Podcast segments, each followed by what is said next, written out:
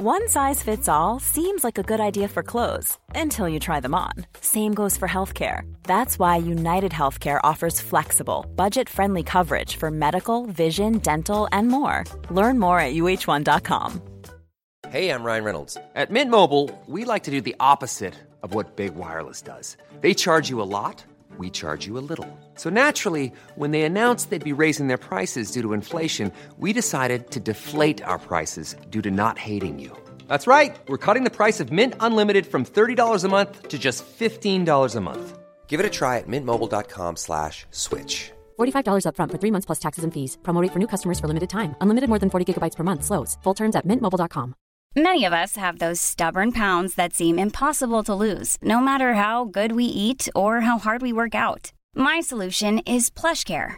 PlushCare is a leading telehealth provider with doctors who are there for you day and night to partner with you in your weight loss journey. They can prescribe FDA-approved weight loss medications like Wegovy and Zepbound for those who qualify. Plus, they accept most insurance plans. To get started, visit plushcare.com slash weight loss. That's plushcare.com slash weight loss. This episode is sponsored by Isle of Man TT3 Ride on the Edge. The game is available on Xbox, PlayStation, Nintendo Switch, and Steam. Now, you're never going to catch me riding the Isle of Man TT, although I cannot stop playing this game. If you would like to do the same, go check out the link in the description below. Now, kick back, relax, and enjoy this episode. Today, I have with me my mate, washed up motorcycle racer. I've been dying to say that. Uh, and office furniture salesman Mason Law. Welcome. um, weight carrier of Danny Buchan. No, definitely not that. I was fed up with people calling this a profession. Like, in my opinion, you're a professional when you get paid. When you get paid. and I remember Sofuoglu coming past me for the first time in Qatar. and they come past, yeah, and the and I just remember this lighting up. Obviously, it was the fuel, excess fuel coming out the exhaust. So I put duct tape. I remember it, silver duct tape over it, and I was like, right, I just want to get my knee down. Oh, I know. Like, I did it happens. three crashes at you anyway. Talk Yeah. about something else. Yeah. Moving on. Awkward. And he was like, oh, that's a shame, Geese. He said, I thought you was going to be Danny's little protege. And it literally rung like I was like, oh, okay. I think it was that same person. was like, oh, like, have you worked out like your fuel per lap? They was like, no, you won't run out though. I've topped it up. I've always said I'm very fortunate. I've got such a nice life away from bike race. I love riding bikes. That is the be all and end all for it for me. I love riding bikes.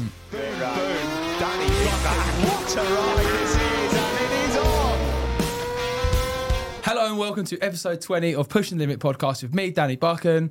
Today I have with me my mate, washed up motorcycle racer. I've been dying to say that. Uh, and office furniture salesman Mason Law. Welcome. Thank you. Thanks for having me. Welcome to London. Looking very smart today. Thank you very much. Why, Trying, why are you looking so smart? trying to tee this in with a meet. We've literally got a meet straight after. This is me fully smarted up, straight out of. I don't. I'm not gonna. I'm not gonna actually promote the, the brand of clothing because they don't sponsor you. They don't sponsor me.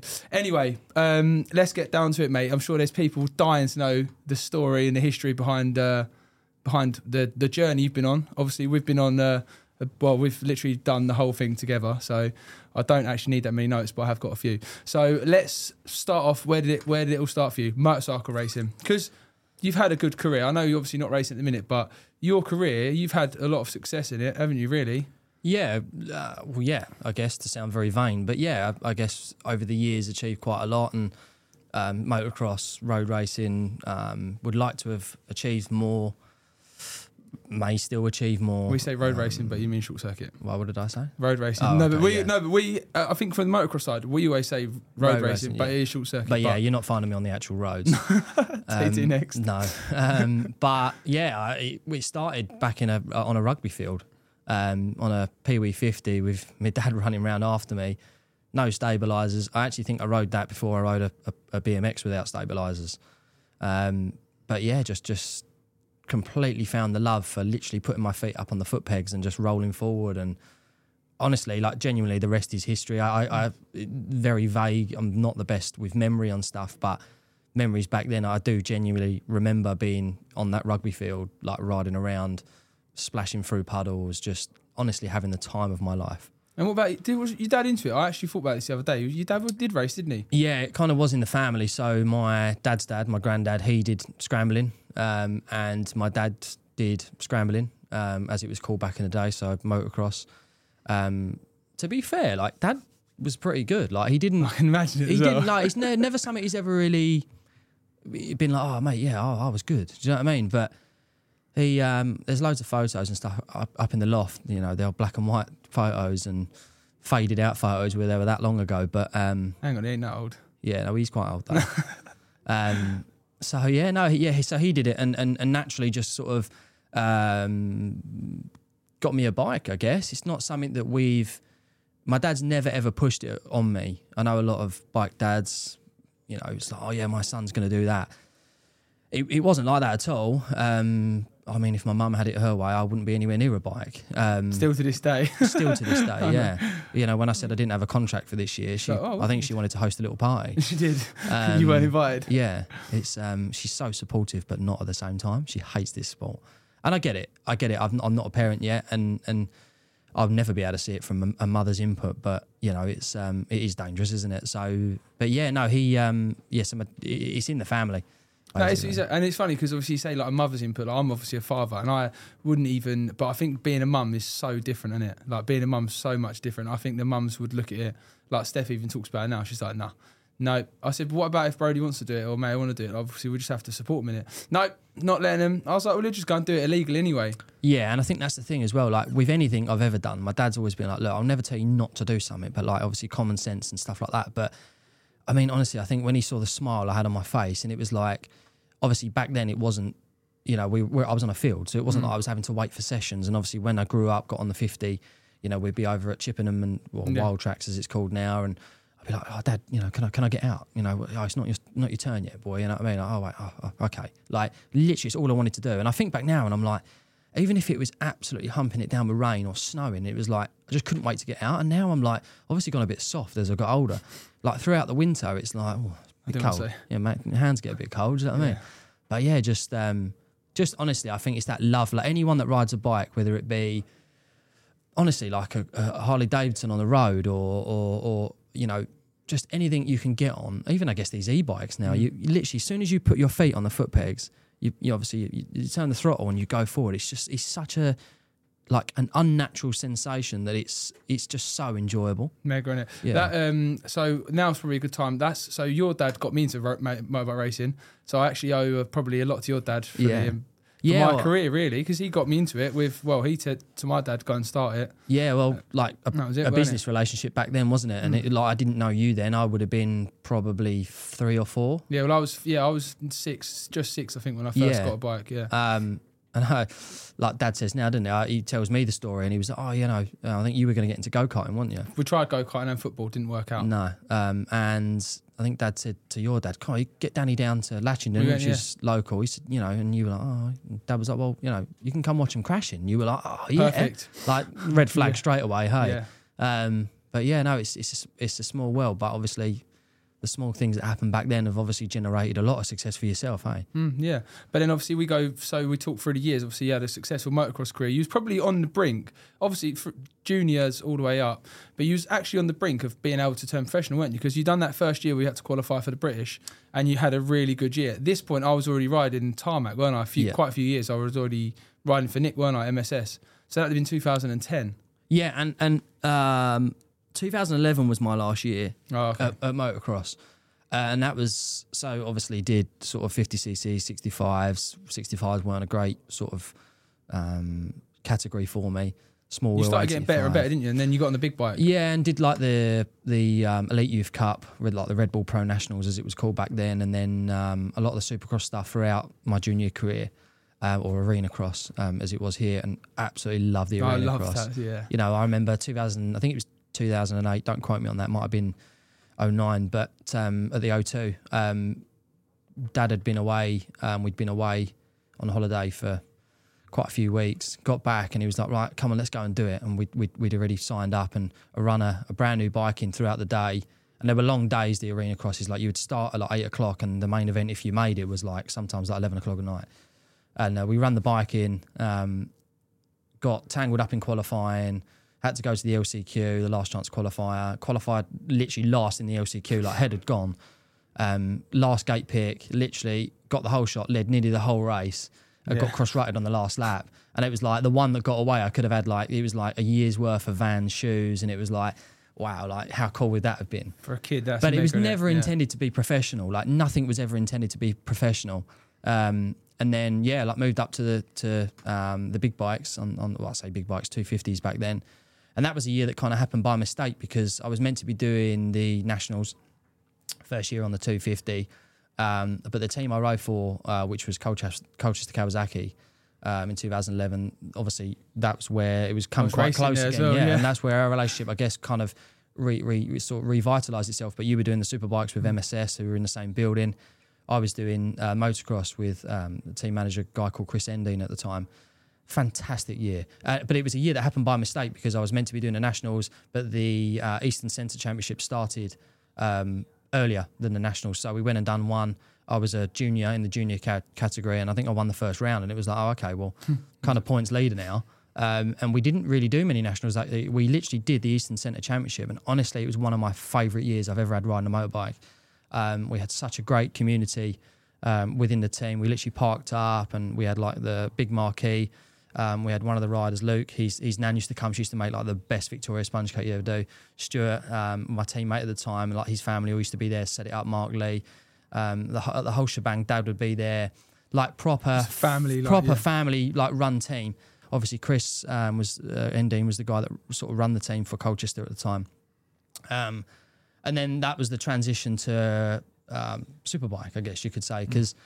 I always remember the motocross shop was upstairs. Nick MSS was upstairs, round the corner, and I, I remember um, he said, "Oh, you, you know, you were trying to push me in it for years." My Like, dad kept saying to your dad, "You need to come over here. You need to come over here. You could need to come over here. Like you need to come short circuit." But I think you should just go back because Eastern Centre. What I don't know if people listening know, but Eastern Centre, you have to score a certain amount of points in Eastern Centre, and then you can get promoted to go and do the MX, obviously the MX2 British Championship, which is the equivalent to our BSB, isn't it? And that was something, and that was quite an achievement because you managed to do that quite quickly, didn't you? And Yeah. you would have qualified to go professional motocross next year. Yeah, and that was always the plan. Mm. Literally, that was always the plan. Qualify, got my points to become expert, which is Yeah. what you needed at, at the time. I don't know if you need it now, but um, you needed it at the time. Um, did a couple of throughout the year as well. They did like these mixed races where the youth would in the youth. I think you had like A, B, C, D, um, and A being the highest, won the the the category of A um, juniors.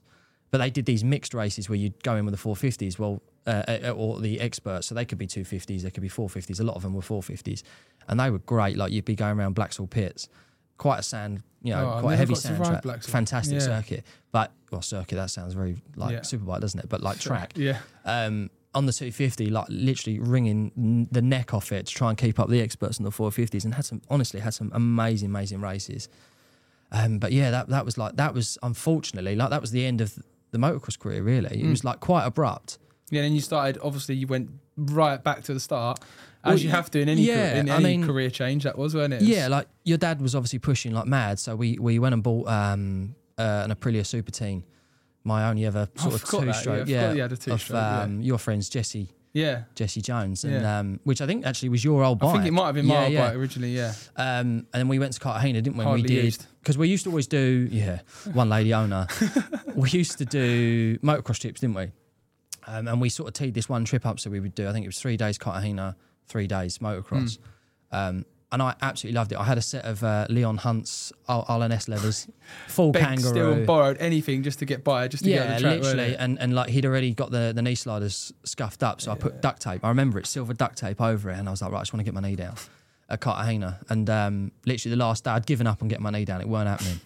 Um, and the last day through the like the the first sector through the chicane, just I was like, wow, Wow, I went through that far too quick. Yeah, and, and and I can't really remember now, but basically we come back and and, and Nick Morgan said, "Oh, how was that, geese?" And I was Yeah. like, "Oh, it was mega." And he was like, "Oh, well, you know, what, what are you thinking?" And I was like, "Well, I'm I'm doing MXY2 next year, Mm. motocross again." Like you said, got qualified for it. We're going to carry on with Colchester Kawasaki. And I remember him literally walk. This was like all a passing conversation, walking down the stairs, and he was like, "Oh, that's a shame, geese." He said, "I thought he was going to be Danny's little protege," and it literally rung like I was like, "Ah, okay." And obviously, you'd see the super bikes. It was Gary Mason, Stuart Easton at the time. Yeah, that was the, yeah. And like the bikes, it was like wow, like that's that's a. That's and we was always around the bikes, weren't we? Because we was always at MSS, always at the Yeah. Like the HQ where the race bikes were prepared. Yeah. So we was always there, weren't we? And obviously at the time I was racing stock thousands, and then obviously this is the conversation with Nick Yeah, and I planted think the seed. yeah, he, the he did, and it was like literally planting that seed, and, and it was like a real like last minute swap, and basically Bemsee were ho- hosting a um an open day at Brands Hatch at the at the Kentagon, and Kawasaki had just released this Ninja 250, and it was then going to be the new t- Ninja 250 Cup. So I think your dad said, like, go along, go and have a look. And I remember going along, and I was like, wow. And it was such a different environment. Like you could wear nice trainers, like It's they clean. weren't they No. weren't getting covered in mud. The bikes are clean. Yeah. Everything's clean. Your levers stay clean. Bearing in mind if you, if you don't smash the thing up. Yeah, I mean, like you've got quite a few dirty sets of levers. I have one behind me. Yeah, I just had a little look at That's that. only the one. Although Taz has also got a scuffed I helmet. know. like, I did it happens. three crashes at you anyway. Let's talk Yeah. about something else. Yeah. Moving on. Awkward. But um, yeah, no. So and it like being in there, I was like, wow, like this bike's a proper, proper machine. And then like sitting on it, and a guy come over, he's like, oh, do you mind if I get some pictures of you on it? And I was like, like you can do. And he's like, oh, yeah.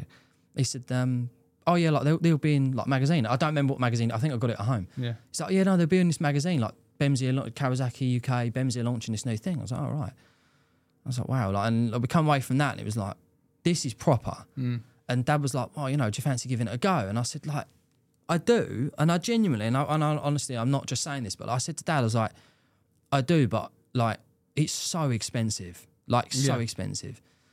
And obviously, like, I guess my dad got hooked in a bit. Like, he'd seen people show a bit of interest in me, and I remember him saying, like, oh mate, look, like, if you had a choice, if money wasn't an option, what would you do? And I was like, oh, I think I'd like to give it a go, Dad. It's like proper put him in a bad situation, and I, like, sell yeah, everything. Daddy, I want to do this. Yeah, No, yeah. and he weren't like that, but he was no, like yeah. genuinely like, would you like to give it a go? And, and we did, and we joined Bemsee in another one of my best ra- like years racing. Such a fantastic community, such a great club, and they really took me under their wing. I think because of the relationship with you, obviously you. well, it's just a mega club to be a part of, weren't it? It and you just- having yeah. that relationship with them back in the day. So they sort of took me under their wing. They knew that we didn't know what to do. Like my first race, Snetterton, we went out right, and uh, I think I finished second in my first ever race. There was a young guy that come across who didn't end up. The, I don't think the championship allowed him to do it in the end. In, in, in the end, because he'd had racing experience at the time. It was meant to be like a rookie thing. Yeah. So I finished second to him, and I was like, wow, like this this was cool, Snetterton. And uh, someone come over and they were like, oh, like what tyre pressures you running? Dad was like, what do you mean? Excuse me. Yeah. Yeah, he was like, well, just whatever, like Rod Harwin at the Yeah. time. He's like, well, whatever Rod set him to. No, no, no, like, what did you set him, like hot Yeah. pressures? And Dad was like, I haven't. 45 psi. No, what what we'd done, Dad had, like, we'd got the new tyres put on.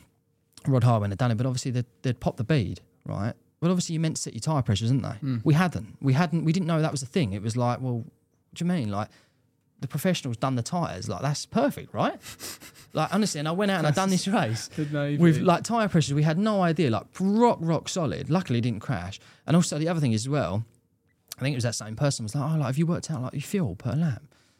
That was like, "No, it won't run out though. I've topped it up."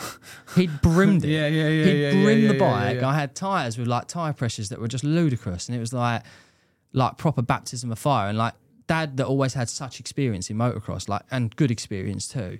It would always help someone out, especially at club racing. He'd be like, "Oh, you know, have you tried this? I'm getting arm pump." Like dad had a bit like good, quite good like background knowledge there, but like road racing, he was like, "I have no Not idea." a clue.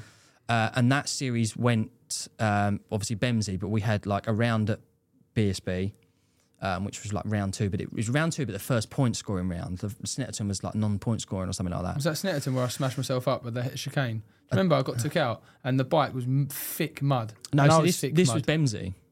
Yeah. Snetterton was Bemsee. Oh, I didn't know if I was on a club race there. Oh no, I don't think I would have been. No, I think that was the one when you come to watch that. Well, I remember, yeah. So that was when I was doing Yeah. motocross. So that was like a few years before. I had a I had a broken knee. Yeah, oh, that was Um, it. I do remember that now. Yeah, And you just, I think you were on the 400, you just got on the 600. 600. Literally come along to watch you race. Um, and it was it, it was absolutely humping down the rain. And both times you come back absolutely covered Mate, I was so I got took out of the chicane. Mate, you crashed and just took me out. I was so dirty. But I remember it and I was Yeah. like, he's crashed. But I was like, where, where is he now then? Because obviously motocross, you crash, you get back up and you go again. Yeah, you can't there. You just And you just sit come wait. back, mate, Sit and absolutely wait on covered side in mud. track. And obviously that was where I like met Paul Neal, who like turned out to be like a real lifelong friend. Yeah. Who's like his dad was your mechanic at the time. Oh, Paul well, was my raced. mechanic as well, Paul- and I raced against Yeah, him. and obviously back then they were both racing on the 400s. Like Big what, Kev. Yeah, what big big Kev. Yeah, what a what a great like group of people you meet. Yeah. Um, that was yeah, that was going back a bit. So that was then. Um, but yeah, like the first point scoring round BSB Brands Hatch uh, for this Ninja 250 Cup went out, and I think I won both races, and like by quite a significant margin as well. And uh, the series was sponsored by an insurance firm back then that sponsored Shaky's team, PBM. Um, so there was like there was a bit of a tie there, and it was like wow, like all these garages, and it was like the lights. It was like being in Hollywood, um, and it was just like there, there was so much more like opportunity. It was like motocross was great, and I still like I've got such a passion for it. Like I don't ride as much. I haven't ridden for a couple of years, which is sad. But obviously, like priorities and growing up now, and like having to pay for everything yourself, like I think that's the biggest thing as well. Like, I hate motocross now because I hate cleaning my bike after. So yeah, like they just did that, didn't they? Like in it, my garage. Yeah, it would be like muddy as hell, like freezing cold, and I literally would get home and like run in and like eat. Yeah, like dad was out there busting his balls off, like jet washing the bike. Like he loved it, and I think it's the memories like that. It's the bonding, in it, as well? Like you going racing with your son. Like thinking of it now, like me and Brody, it'd be mega. Like Yeah. you going spending the weekend with your son. It's like it's what like dad's dream of, really, isn't it? You know. honestly, like the quality time we had was was great. Hmm. And then like obviously we got the motorhome, so it'd be weekends away, and you know like we'd park up all the way out to BSB, and it's like, all right, should we put the kettle on? Yeah. I'll have a cup of tea. Me notoriously coming into your motorhome and dumping and just leaving it, and your Yeah. dad just being fuming about Yeah, it. Yeah, like before we even set the cassette up, we literally turned up at a track. Obviously, you have to set the cassette. Why would I up. borrowed your toilet though? The audacity of it. Why would I not have just use mine? We always had a motorhome. No, it was it was at Tony Moto was the track at the time. I don't remember. And we pulled up. We had a converted Sprinter. He just jumped in, didn't he? He was like, oh, Dad- we really need to-" I don't think Dad was in there. I was like, all right, mate, yeah, Just whatever. crack like, on. Just left a log and just left, do. mate, and it stunk. I remember it. I don't ever got a very good memory, as I said earlier, but I do remember that. It just cracks me up. And your dad, yeah, just a notorious, just a dumping in people's motorhomes. Always. And we broke the door. Do you remember? So yeah, fighting each other yeah, in Spain. Spain. So Dad and Jim would Yeah. drive out in, in that same converted We used to have the inverter, didn't we? And used to play the PlayStation all the way with to the Spain. Yeah, yeah. the hay bales, We used to play the PlayStation the whole way there, didn't we? Like Yeah. MX vs ATV, and that was it. and Grand Theft Auto. And Grand Theft Auto. Really responsible parents that they were. Shit parents, mate. They must have been. And uh, I think you locked me in the toilet, and then I was trying to get out, and we literally snapped the door off the hinges. yeah, didn't that we? weren't good. Yeah, Dad Kaylee was in mad. the front, your Yeah. sister, catching Yeah. flies. Still got But a that's video what it of used to be. We used to just go motocross. We used to. Oh, Yeah. it just used to be a mega thing, didn't it? That like was my dad holidays, was wasn't chairman of the championship. Your dad then became uh, like chairman of the championship, and it was just always. And then obviously our dads got into business together, and it's just always been a thing, isn't it? Yeah, it's funny Yeah. how life has been. And it literally just ramped Literally up. cannot get rid of you, Nah, and now we're business partners. yeah. Anyway, we'll talk about that after. But yeah, so then obviously you went into. Um, yeah, so you done that year. Didn't did a new Did- Ninja um, 250 Yeah, where'd you end up? Did you I won, yeah, won the championship, and it was like, wow, like what an opportunity. And like Kawasaki, I had the link with Kawasaki back because of the motocross, and they were going to support me in the motocross. And then we'd spoke to them like prior to the move, and we were like, oh, like would you be able to support us like doing this? And they were like, well,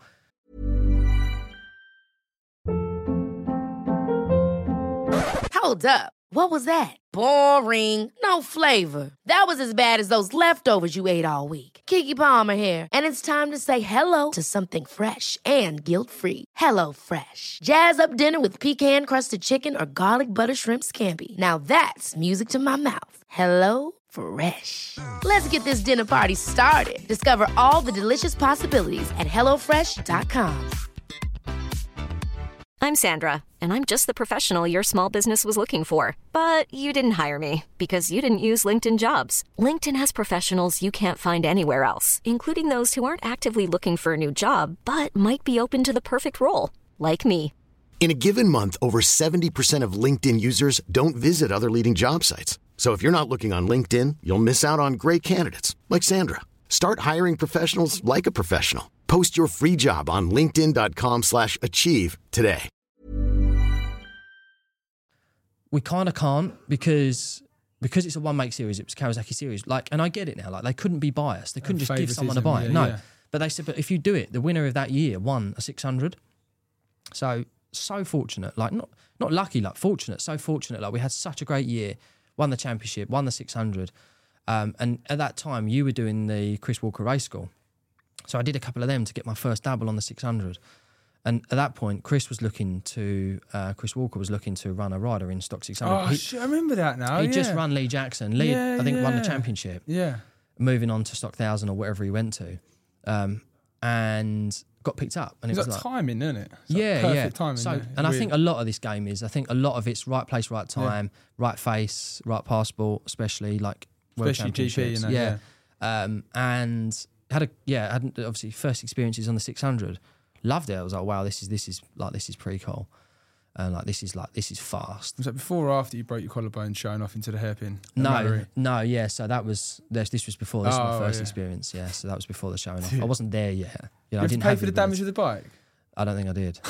Well, I would have done anyway, but I don't think Dad Did did, either. did So, Chris- in fairness, shout out to Chris. Yeah, he's actually he's actually going to pull that invoice up now. If he He will, yeah. Thanks for that. Yeah. But um, no, did the Chris Walker Race School, Yeah. yeah, uh, a, a couple of times, and and qualified as such, and, and obviously so won the bike with Kawasaki. Chris run me that year in 600 straight into BSB, like proper baptism of That fire. is a big old jump though, really, because you've gone from like motocross to like a club championship that done a couple of BSB races to BSB Superstock Six, which is mental. Yeah, and I was very fortunate with it, like Chris Walker in your in your corner, like Yeah. serious, like Yeah.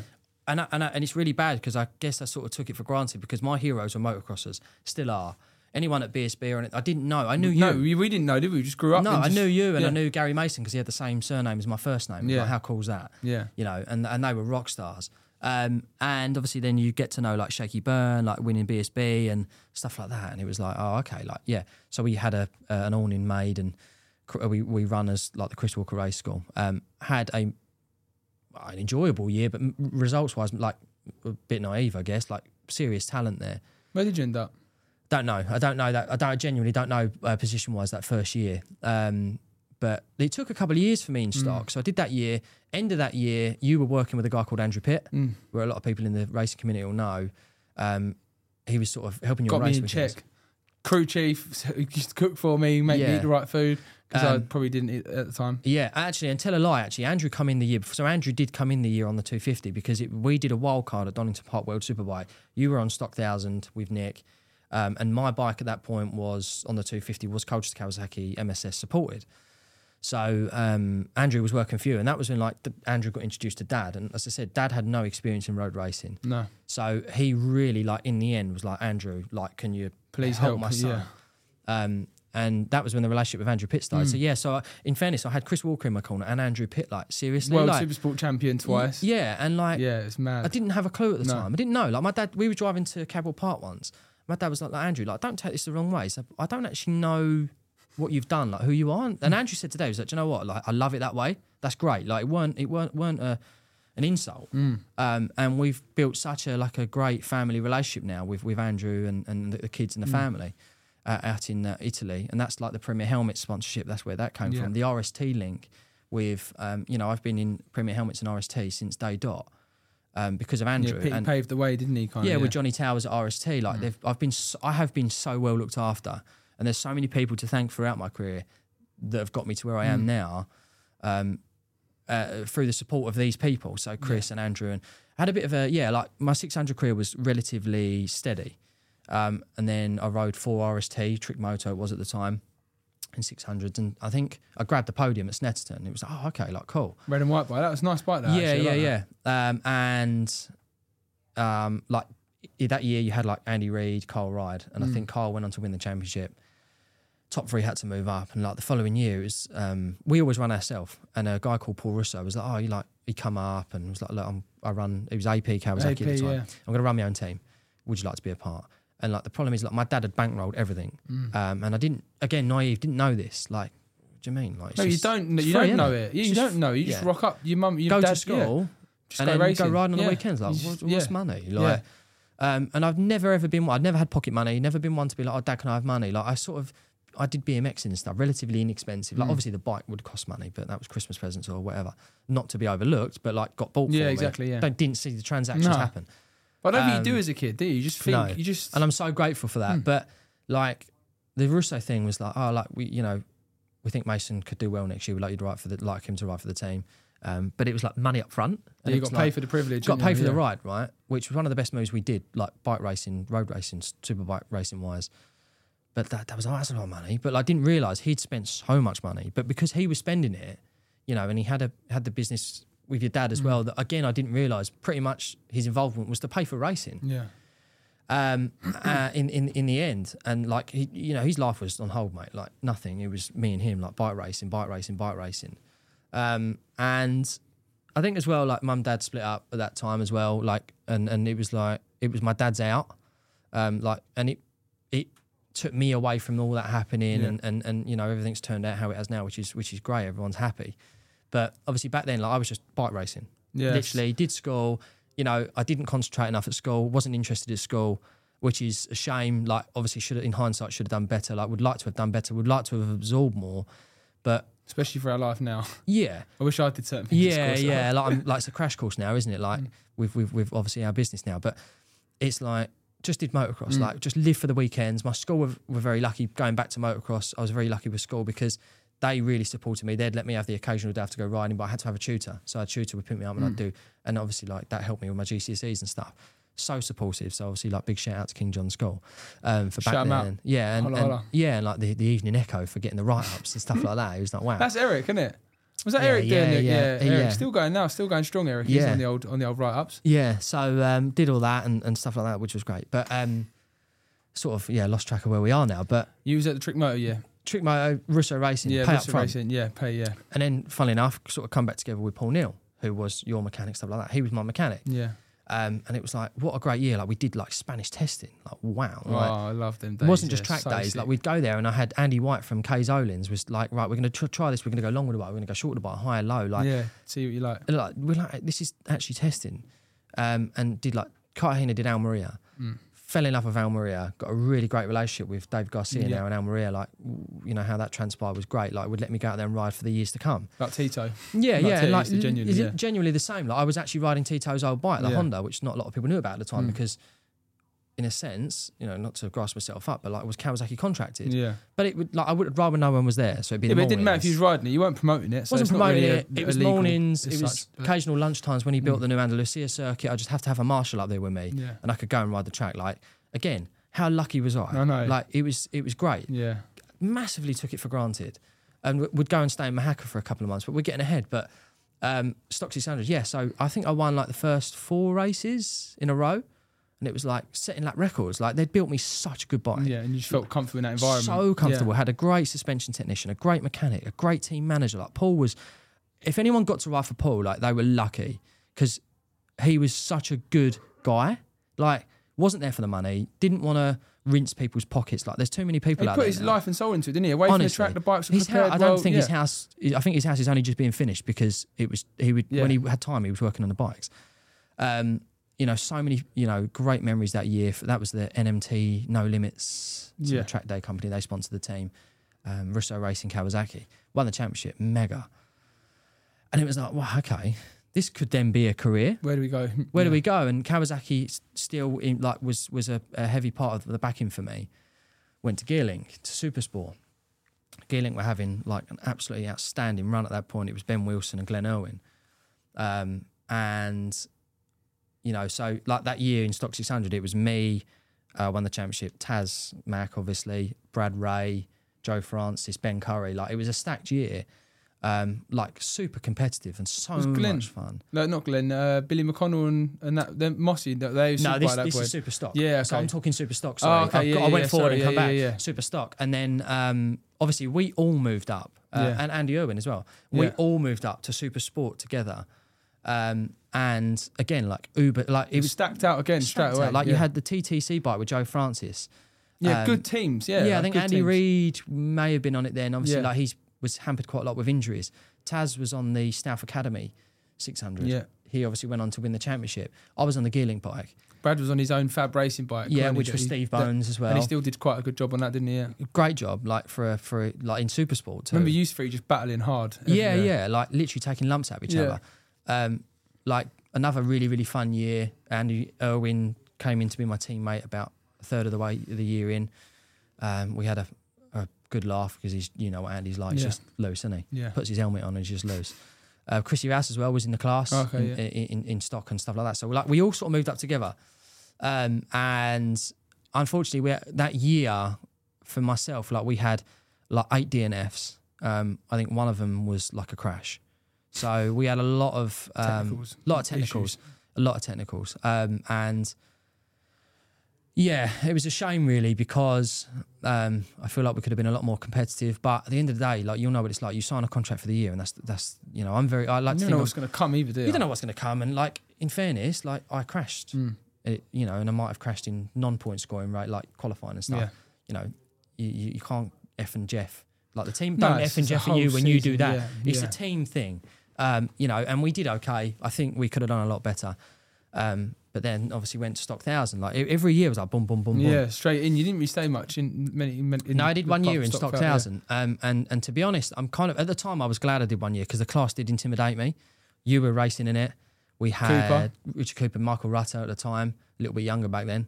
I think Hutchie was he even doing a couple of rounds now and again. I think I he don't might, know. It might have done. It Can't might have done. yeah. Memory's quite bad. James Rispoli Yeah. was when FS3 started up. Oh yeah. yeah. Um, he was on their stock bike, um, and that was that was mega. Yeah. Like that was pucker. That was like I remember getting on. I actually did a test for Paul Russo at the, at the end of the Supersport year because he was running a, a stock six. Because I obviously rode for Paul stock six, went Gearlink, and Paul was still running.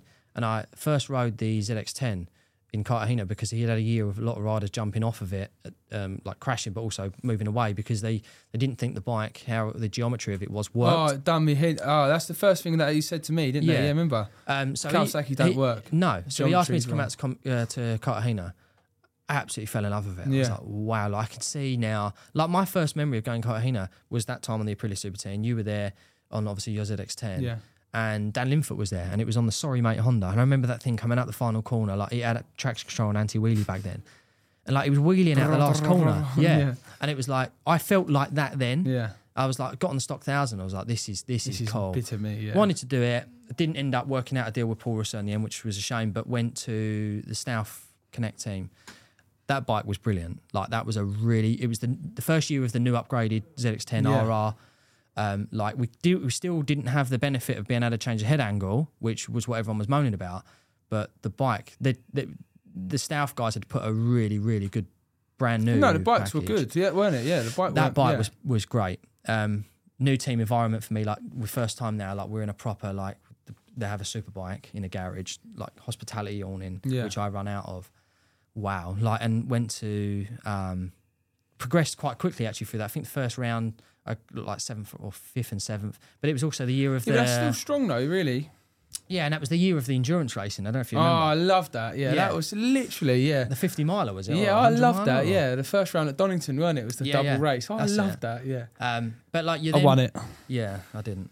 But but that but that I remember you were saying like stock thousand. You always thought, ah, you know, it's stock thousand. Like you're working your way up. But I remember you always saying you you took for granted how stock thousand superbike riders were in. Yeah, well, I had already gone up at that point and come back down. You were So yo-yoing. I won the stock thousand in fourteen, and then that was seventeen, weren't it? I Yeah. come back to it. So Yeah. I went superbike for two years. Come back to stock thousand because it kind of rekindled. Well, it rekindled my career anyway. But yeah, it, but then and then obviously you was coming through, so it was quite a good like mix. Like Yeah, again of like either you either going up or you can come back down, and, and obviously And it was weird as well because I'm now racing with a kid I used to play knockdown ginger with. yeah. Like it was just No, it's good though. I think yeah, you learnt a lot, didn't you? That so year? much. Yeah. And I was very fortunate because obviously you would help me. Like never was set up because we're so different the way we set bikes Yeah. up or anything like that. But but like if it would be like a bit of a toe in a qualifying session or something like that, like you, were- in fairness, you were always there for me. Um, and then Oulton Park, uh, we had a really drizzly race, and I decided to stay on the drives. Oh, I remember that race now. Yeah. Um, I think you got ta- Did you get taken out in that race?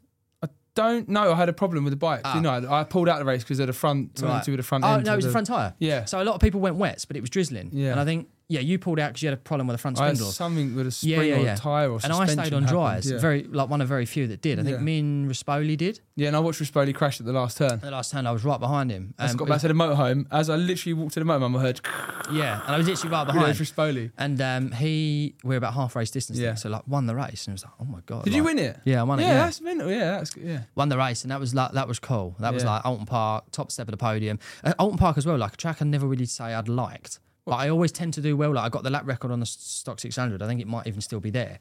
What Um, tires did you have?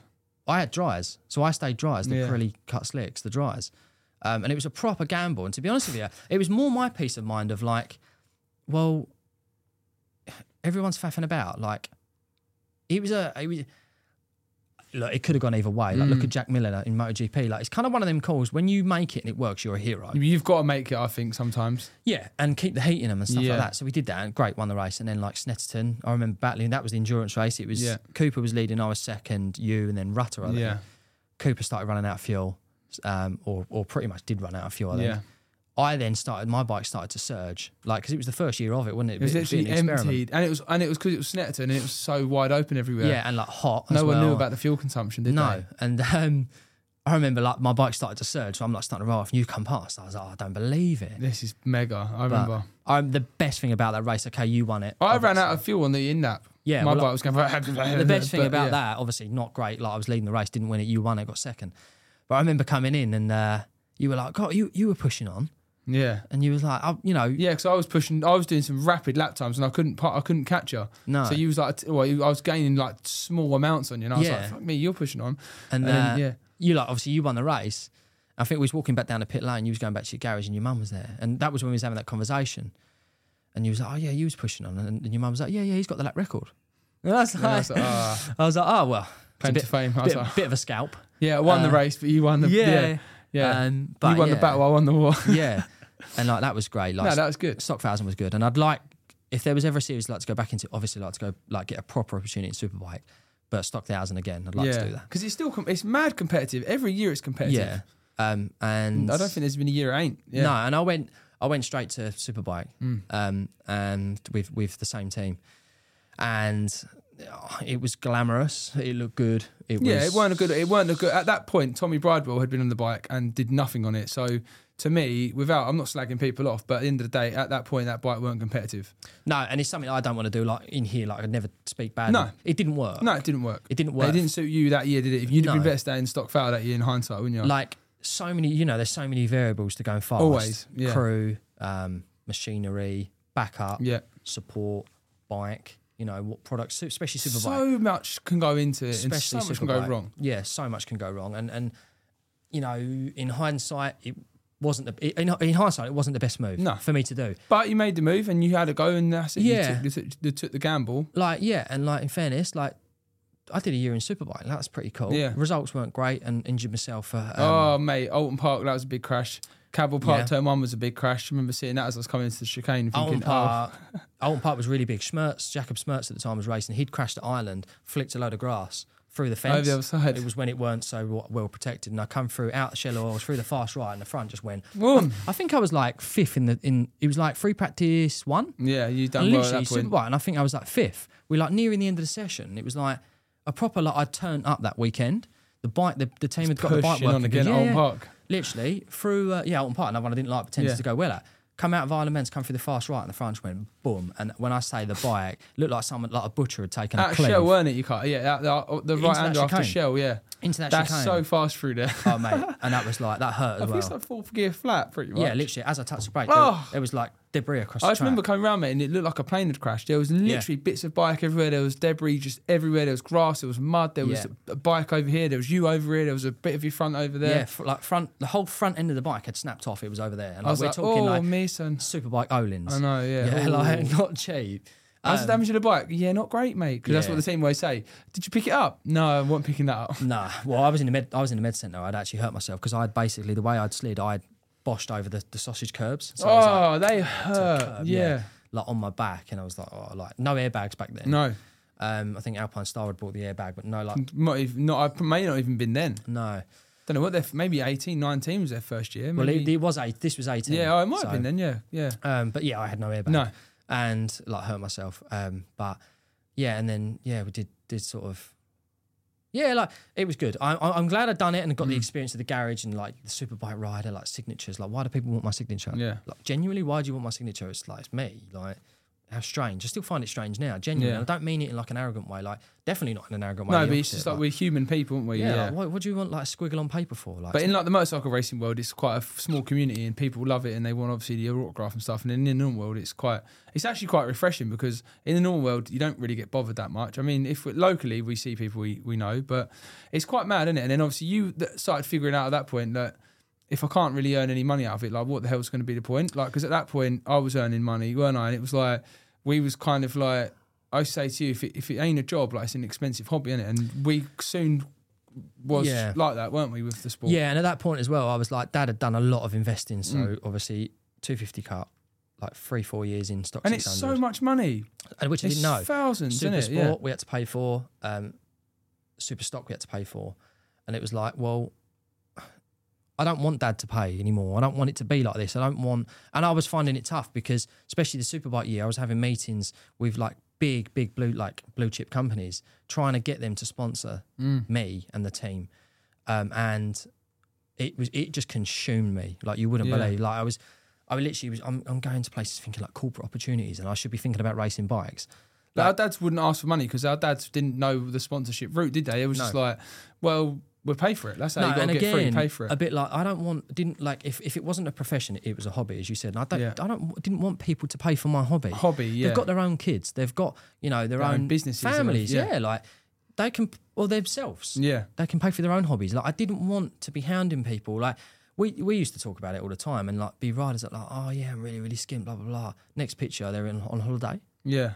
and it's like well Hang on, mate. You saying you skint last week? Yeah. yeah, like I didn't want that. Don't beg for it. Yeah. No. I mean, yeah. I mean, obviously now it's a bit different because like it's- we look at like commercial opportunities, don't we, for businesses and how they can. I think having our own business, we understand Hundred percent, and how it all works. There's definitely now. a benefit to like advertising, Yeah. not sponsorship, like no advertising. advertising. in within um, superbikes and stuff like that because rel- you know uh, basically you're a rolling ball- billboard Yeah. literally that's what you are isn't it and obviously the more money the companies put in the bigger the brand, and they get trucks full bike liveries full Whatever it is. sponsorship, Yeah, yeah, yeah. completely different conversation but it was like I, di- I didn't want to do that anymore like I was fed up with people calling this a profession like in my opinion you're a professional when you get paid When you get paid. yeah, like, and there's far too many people, in my opinion, that call themselves professional.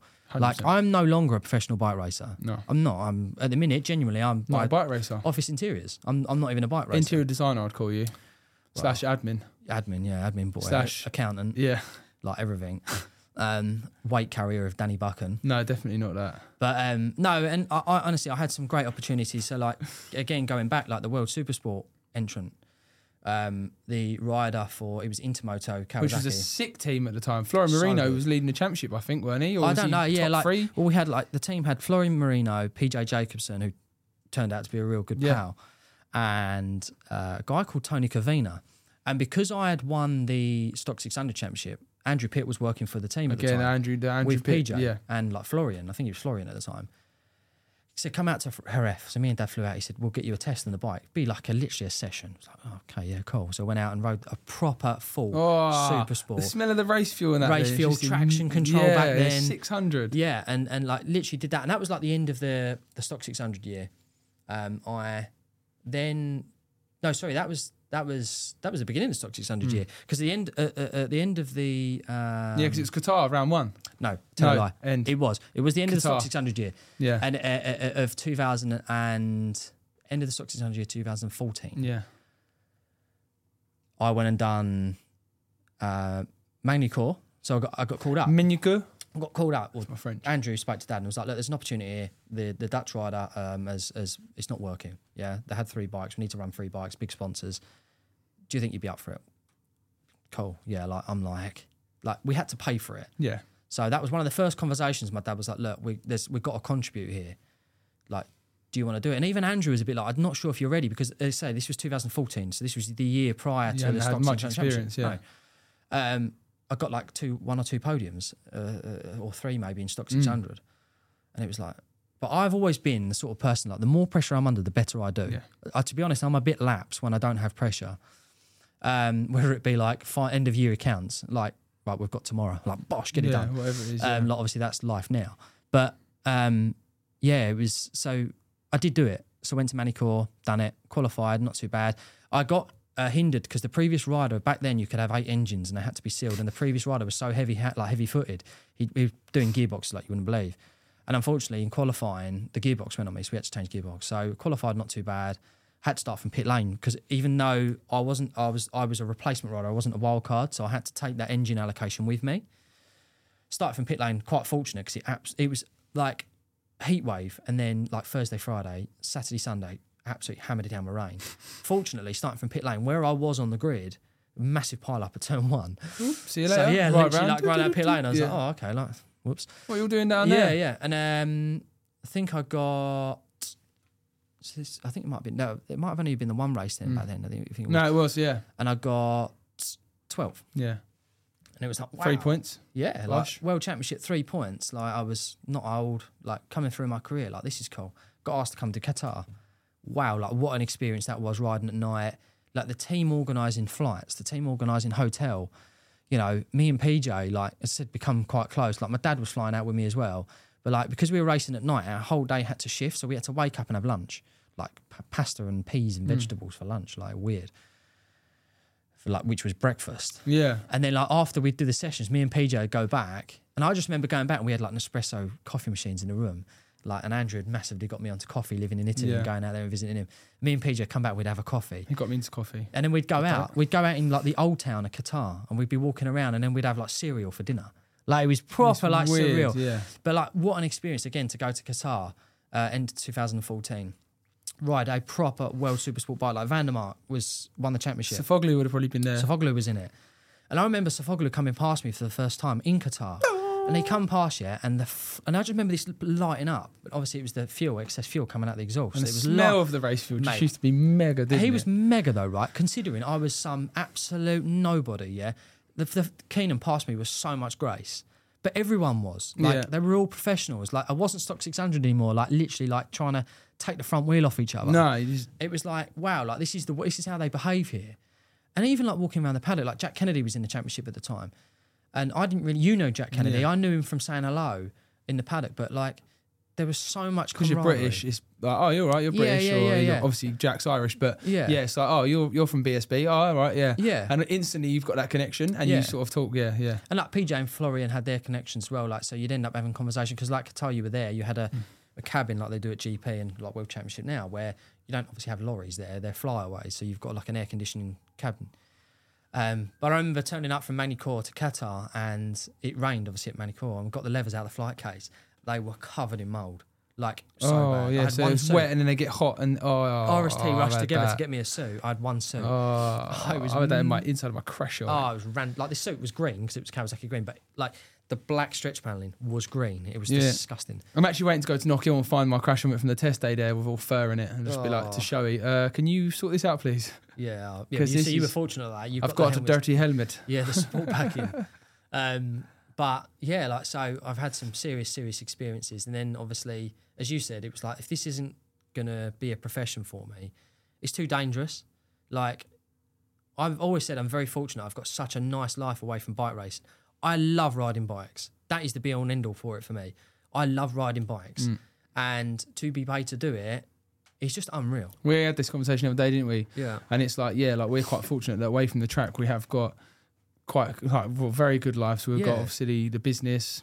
Yeah. So yeah, we'll have to. Uh, we we- well, we're gonna have to rush through the business bit.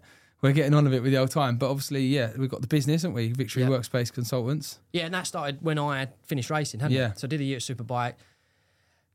Kind of set my stalls as like if someone wants me, they want me. Like so, did the GP two bit um, with the Quattro Plant team, which the, the relationships continue till today. Yeah, mega, yeah. Um, and and one races, Carl was on the Kalex. Like we had a like a barn build, yeah, Yeah. Triumph. Like not to disrespect it because it wasn't. It was No, but at that time, you'd come in halfway it- through the championship. well, it wasn't a. Grand Prix bike. It hadn't come from the Grand Prix No. paddock, and we built that and won one races against Carl. Yeah. We come in like halfway through the year, and then like went on to do the Spirit thing. Won the GP two championship with the Spirit. That was a serious like barn project, um, derived from the FTR. Steve Bones, Rod McDonough, um, the Spirit guys managed to bring Paul Neal, my mechanic, along. Like we had a we had a good crack.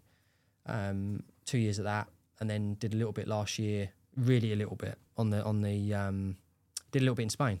So the ESBK championship. Oh, yeah, yeah, yeah, Um, so did like Valencia and uh, and Estoril, which was great, great experience again. And it was good because again, like the teams, like they were taking me on for my worth Yeah. to try, try and develop it. My first experience on an R6 bike was was good. Um, but yeah, and then but yeah, we had started the business, hadn't we? Yeah. So I was con- you was racing superbike, and obviously I was concentrating, and it was like I'd started a business and didn't really know what I was doing. Just sort of was like, oh, I've got this idea here. Yeah, you literally said to me, didn't you? He's like, I've got an idea. And I was like, oh, and like, I've we already always, named it. We always threw ideas about, didn't we? And it was like three weeks, four weeks gone by. And I was like, what was that idea again? And you were like, oh, meet me Let's at, go Starbucks. make me a Starbucks on the A127. And literally sat there, didn't we? Set it up there I showed then. you the, the logo. I was like, look at the logo, didn't I? And Yeah. he's like, what, what have we called it? And I was like, Victory Workspace. And I always said victory because of winning and Yeah. victorious. And yeah, yeah, so Victory Workspace Consultants Yeah. was formed. Yeah. Literally there and then in Starbucks, like loads of single espressos. I was uh, probably drinking cappuccino. company's house set up. Yeah. Uh, our accountant selected. Like that was all set up. Yeah. And we won our first job in London, didn't we? Yeah. Um, which was quite Let's fun. target Essex. All right. Your first job, London. All right. Yeah, and we'll we were- London him. I, and it was like our, what, our literally a huge job, like we took for granted, didn't we? Yeah. And it was like, oh yeah, like you know, like if you want guys that will pay a deposit, and we was like, oh yeah, yeah, yeah, like didn't have a Do we need a deposit? Yeah. Or, or we just got a bank account or something like that. We literally went to was whatever branch. it. Yeah. And we didn't have a VAT number, did we? No, I was waiting for it all to still So, come like, back through. Proper, proper, proper winging it. Um, and that's yeah, that's the future now, isn't it? And Four we years always said old now. Yeah, is it? Yeah, Three years old, four years old, one of Um, the two. four, Yeah, 18. Yeah, yeah. 19, 19, 19. 20, 21, 22. No, it was, set Was up it in 19, was set it? up in Because I was riding for the Quattro Plant Yeah, okay, team. yeah. So, yeah, I 'Cause thought I- it was four years old. It was my first experience of the team were so good with me, Yeah. that, that Quattro Plant team, that I had so much flexibility. So like I could be ra- at race weekends on my laptop, and they were like, because they knew I was concentrating. Like I'm not one of them that switches off. Like I was there to race, but they were really supporting me with the business as well. They were like, "Oh mate, yeah, like cool. Like this is this is." Yeah, we had to do what we had to do. Yeah. I remember going, turning up to a race meeting and, and going out for free practice. And before it, I remember having to send that to send that quote that we'd discussed. Yeah. And I remember going out and being second in the session. It didn't affect me at all. Like it was like Some people get funny about it, don't some they? people get funny about it, but for me, it made me like switch on more when I was at racing because it took me so far away from it when I was away from. Gives the you track. another It does focus. to this day. How many times like have we gone into a season and racing has been the be all and end all, and you get so wrapped up in it? Yeah, and it's shit, and it just does nothing for your mindset. You end up No. just overcooking yourself and then falling out of love with racing. Whereas now, we kind of look at racing like, oh, it's, a, it's not a privilege, it's a job still. But it's like you go to racing, it's like, right, when I'm there Thursday till Sunday, I'll give 100%. When I'm not there, I'll give 100% still. I obviously still train and things, and we have to Yeah, keep and fit, like- but And I Yeah. would I would always still struggle on a Monday, like the Yeah. massive come down, like that that adrenaline rush of being racing. Ah, like yeah. I've never ever done drugs. It's really not an interest of mine.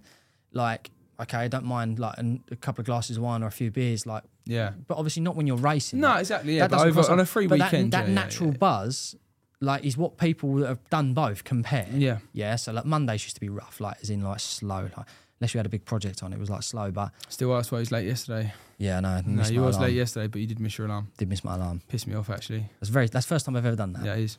Um, literally woke up and I was like, "That's bright out there." Like four, uh, like four fifty my alarm, and I was like, Me and my like- driveway at five o'clock.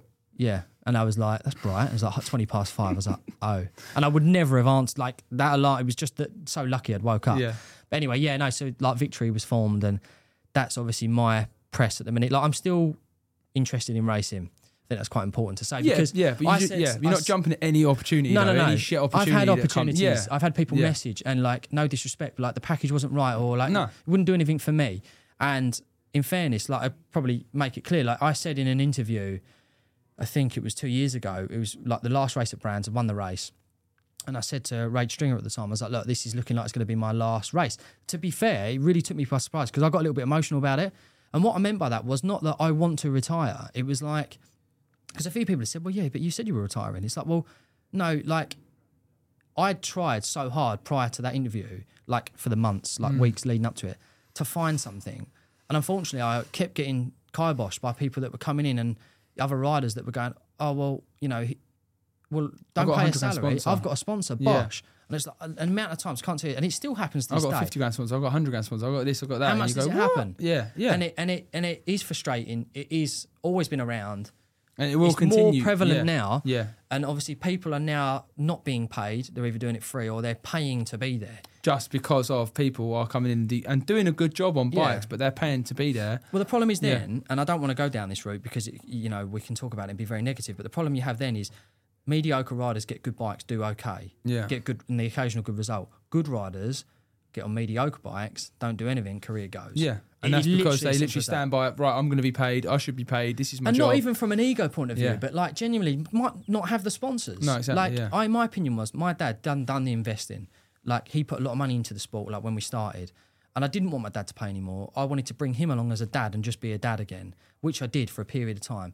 And yeah, I'm still in the in you know very fortunate. Like I've got companies like Chimera Performance, who are a sponsor of mine, Quattro Plant. Chimera is where we are now. Chimera is where we are Yeah. now, and they've been fantastic. And they took me on, and uh, and they sponsored me last year for so obviously the rounds that I did sporadically, and I've still got a, a, a big interest in being back racing again. I love riding my bike. You're kind of ready to go. You just got to wait for the go, opportunity. ready to go. But like the right opportunity, and the problem is like as far as stock value goes, having not ridden yet, you sort of you do sort of you wean down, um, and I feel like if I got on a good bike, I can I know I can still do a Mm. good job, um, but it's it is getting over that barrier, isn't it? Of um, someone taking a sponsor. Like I I want to be a rider, not a sponsor, and a rider.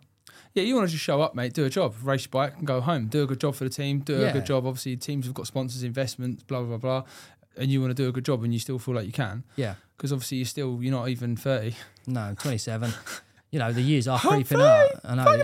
I know. Although I'm getting grey hairs, like Alicia, Yeah, my girlfriend, fine. is actually genuinely like she started to pluck out the grey hairs. stressing me. That's because I'm stressing you out. She doesn't anymore because there's there's a fair few, but I, I go grey. Doesn't bother me. I'm not going grey. Wow.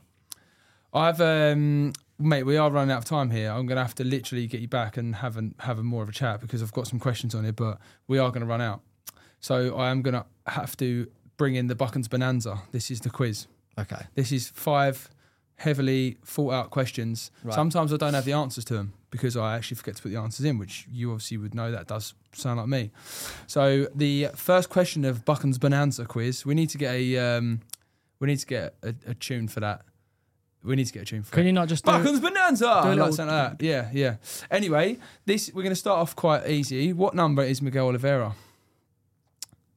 If you don't know this, mate, this is this is an Oh. absolute shit show because come on, mate, it's Miguel Oliveira. Why can't I think of it? There's an eight in there, isn't there? Yeah, there's an eight, definitely. is. 88? Eight, yeah, Yeah, there you yeah, go. yeah. Boom. Same as Andrew Pitt. Boom. How many kilometres is Spa Francorchamps? I have no idea.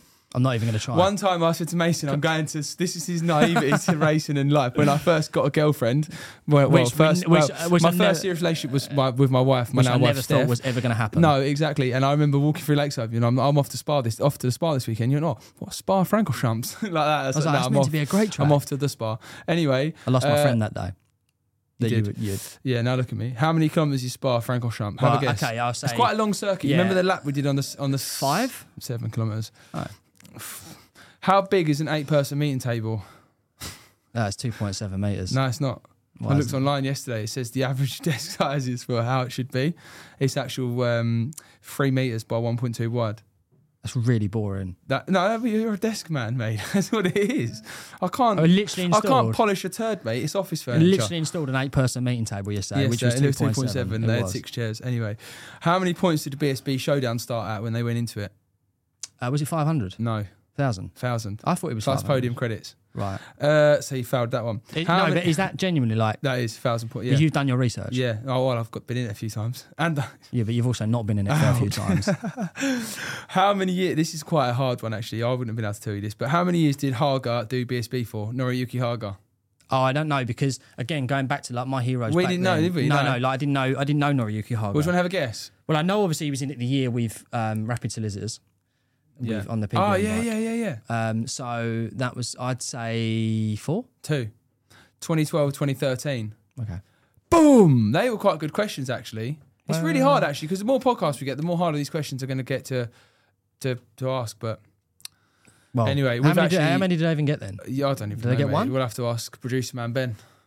Two, Producer man Ben. one and a half. Need your own. You need your own Instagram account for that, um, mate. We are going to have to shoot though because we have got to go and talk about some office furniture. With, We've actually got a meeting, haven't we? We've actually got a meeting one minute ago. It started.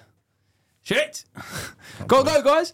Um, I feel like we're probably gonna have to get you back anyway, and like we've still got a few other things I need Chew to the talk to you fat a bit about. more. Yeah, chew the fat a bit more. Maybe just talk to you about about life life outside racing. Yeah. Well, we've already done a bit of that, but um, thanks for coming in. We're gonna go and uh, got you know that's why you're all smart today, isn't it?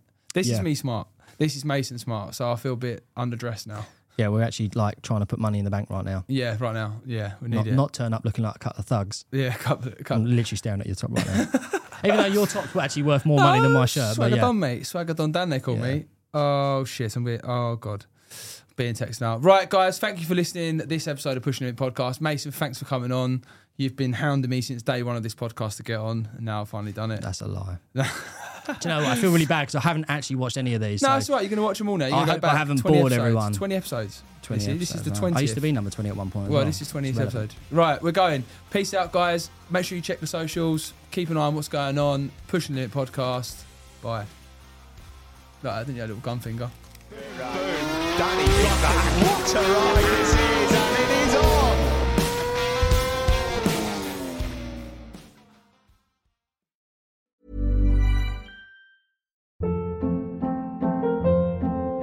Hold up. What was that? Boring. No flavor. That was as bad as those leftovers you ate all week. Keke Palmer here, and it's time to say hello to something fresh and guilt-free. Hello Fresh. Jazz up dinner with pecan-crusted chicken or garlic butter shrimp scampi. Now that's music to my mouth. Hello Fresh. Let's get this dinner party started. Discover all the delicious possibilities at hellofresh.com. Hey, it's Paige DeSorbo from Giggly Squad. High quality fashion without the price tag. Say hello to Quince. I'm snagging high-end essentials like cozy cashmere sweaters, sleek leather jackets, fine jewelry, and so much more. With Quince being 50 to 80% less than similar brands. And they partner with factories that prioritize safe, ethical, and responsible manufacturing. I love that. Luxury quality within reach. Go to quince.com slash style to get free shipping and 365 day returns on your next order. Quince.com slash style.